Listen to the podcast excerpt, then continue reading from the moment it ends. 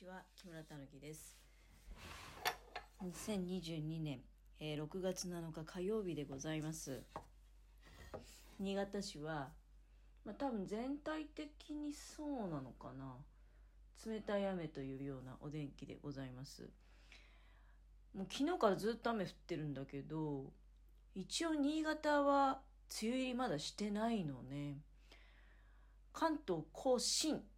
までが梅雨入りということで昔はね関東甲信越って言われてたんだけど、まあ、最近はあそれを聞くことがなくなりました。昔の感じからするとだからなんかちょっと仲間外れにねされちゃってるような気分になるんだけど新潟っていうのはいつからか知りませんけど北陸の区分になったということでね。でそうなると梅雨入りは6月下旬頃なんじゃないかと。こういう話でございますけど。うん。なんか納得いきませんね。雨すごい降ってるから。いや新潟も梅雨入りしてるでしょって。関東甲信越でいいじゃないって思うんだけど。新潟って微妙なんだよね。北陸ですかねって言われると、まあ、本来の北陸ってやっぱり富山石川福井みたいなイメージがあると思うんですけど。で新潟の場合はどうしてもなんか長野の上っていう感じがするんだよね。だからまあでもそうじゃないらしいので、まあ、関東甲信までが梅雨入りしたのねという感じでございます。寒くてね、まあ、それが一番辛いですね。雨は降ってもいいんだけど。なんか雨が降っててでやっぱり暑さがないと虫がよく出ちゃうみたいねナメクジとか、うん、結構もうずっとここのところ。毎日毎日ナメクジとなんか得体の知れないシャクトリムシと戦ってますけれどももうほんと腹立つからなんかもう本当に素手でぶち取ってね。ナメクジはちょっとぬるっとしてるし手が汚れるっていう印象があるのでなんかあのナメクジのぬるぬるがね気持ち悪いなと思って。あの木の棒とかでね。取って、うん、もう今日とにかく雨がすごくてバンバンそこ雨水流れてたんで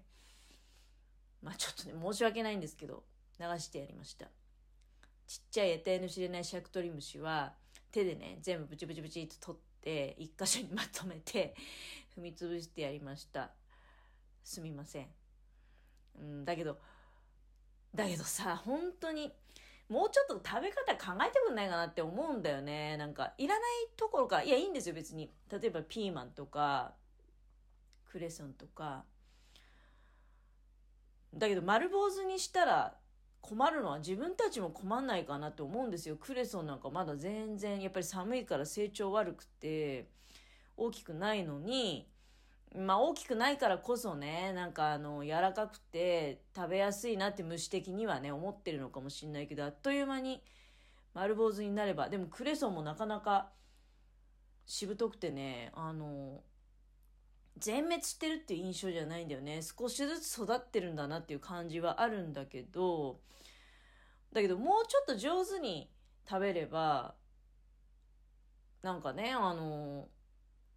彼らも困んじゃないって私も最悪別にクレソン食べれなくても全然困りませんけどなんかねもうちょっと大きく成長するのを待って雑草とかじゃ無理なんても思いますよね。雑草あんなにもう生えまくってるのに不思議ですよ。まあ不思議ですよっていうか人間だってそのこと言ったらさ何か物を育てる前に雑草食いなさいよっていう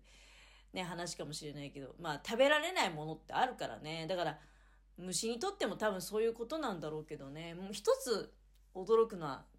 ニラは絶対もう虫もつかないし、あれだよね、丈夫で。で、人間は食べられると。まあありがたいなっていうふうに思いますけど、ニラに関しては虫がたかんないなっていうのあるね。葉っぱが硬いのと、あとやっぱりきついんだろうね。人間だって苦手な人全くいないわけじゃないと思うんですよ。私は好きだから餃子とかもね作る時ニラいっぱい入れるけれども。まあ確かにあれ食べるときついですよね。あの匂いも体臭とかもちょっと厳しいなって時あるし。ちょっと話してると手が止まっちゃったんだけど。今ねあの散々ほら予告してたじゃないですかこの間のライブ配信の時に。私杖をね作るでしょうって。で昨日ちょっと切り出しナイフを買ってきたので、まあ、それを使ってちょっとずつね危ないんで危険のない程度にちょっとあの外皮が残ってるところとかは外皮は削った方がいいと思うし。ただ私が今削ってる木っって多分だけど多分だけどこれ霧の木かなんかじゃないかなと思うんですけどやっぱり柔らかいんだよね。だからおそらくですけど本来杖にはあんまり向いてない木じゃないのかなって思ってるんだけどでも形がすごい気に入ったからね。あのまあ今木削りながらですから喋りますわ。今後ねあのいろいろこう工程を経るにつれて、まあ、状況も変わってきたりねその都度お知らせしつつ最終的にはどういうふうに、まあ、杖を完成させたかっていうことがお伝えできればと思いますが初めてやることだからいろいろ考えながらやってますよねもちろん。今はとりあえずだからその木のちょっとこうここはない方がいいんじゃないか。なない方がいいっていうか要するにまあ洋服に引っかかったりとかしてね、うん、あのこの杖使ってて服に引っかかったりとか手にこう傷がつくようなことがあるとやっぱり良くないわけじゃないですか。だからその持ち手の部分とかね。でそれでその木の幹がまあ一応枝なんですよ。枝なんだけど、枝からさらに枝が出てきてるっていう部分があるわけじゃないですか。で、そういうところの、まあこれは、ない方がいいだろうというところは、今ちょっとこう、削っていくと。枝のその折れたギザギザのところとかね、うん、木を削るなんてさもう何十年ぶりだろう。小学校の時はそれこそ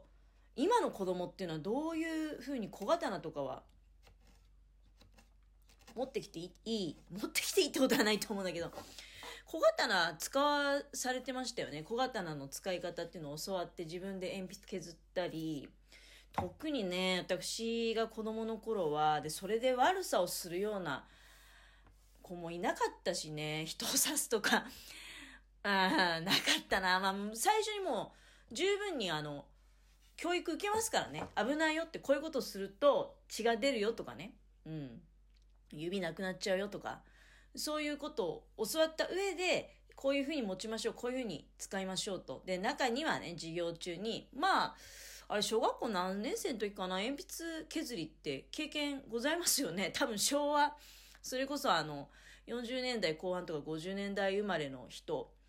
なんかは確実にその経験あると思うんですよ。で、それ以降がどうなってるのかわかんないよね。自分がもう成長してきて。多分だけど、その、ナイフとかでね、ちょっとこう、うん、やっぱりその道具として使うんじゃなくて凶器としてね 使う人が現れてきちゃったりすると持ってきちゃダメだよとかね。まあ少なくとも私がその小学校の時通ってた学校では小刀は筆箱とかに入ってたよ普通に。うん、で鉛筆もあの人によってはそのうまく削れなくて鉛筆削り機をね、うん、あの持ってきてた人もいたしくるくる回すような。もちろん教室には電動の鉛筆削り器ってあったけどね。あの当番の人が中の鉛筆カス捨てたりとかっていうのあったけど私結構小刀派だったな。小刀で削るのが好きだったなっていう思い出があります。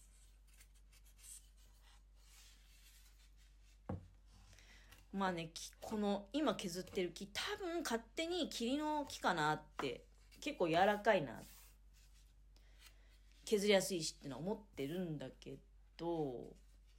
実際分からんけどね。粗く削った後にこの小刀で。であとは少し気持ちやすりかけようかなと思ってて。でも基本的に一応ねあのいいかどうかは別として大山積神社でこの間ちょっとトレッキングした時に途中でどうしても杖が欲しくなって落っこってる木の枝拾ってきてで神様に素晴らしい杖をありがとうございますってお礼を言って持って帰ってきたと。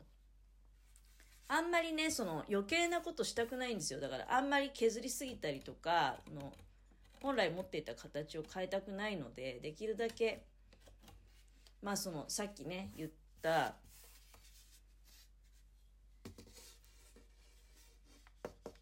かります？この音聞いてても軽そうな音だなってわかるよね。まあ正直だから体重のかけ方によっては折れてしまうかもしれない。まあ少なくともこの間歩いてる最中折れることなかったけどね。あんまり余計なことはしたくないっていうのはあるけれども、うんとその洋服とかに引っ掛けたりとか手を傷つけたりその枝のねギザギザのところでしないようにある程度その枝の切断面自然の切断面とかは今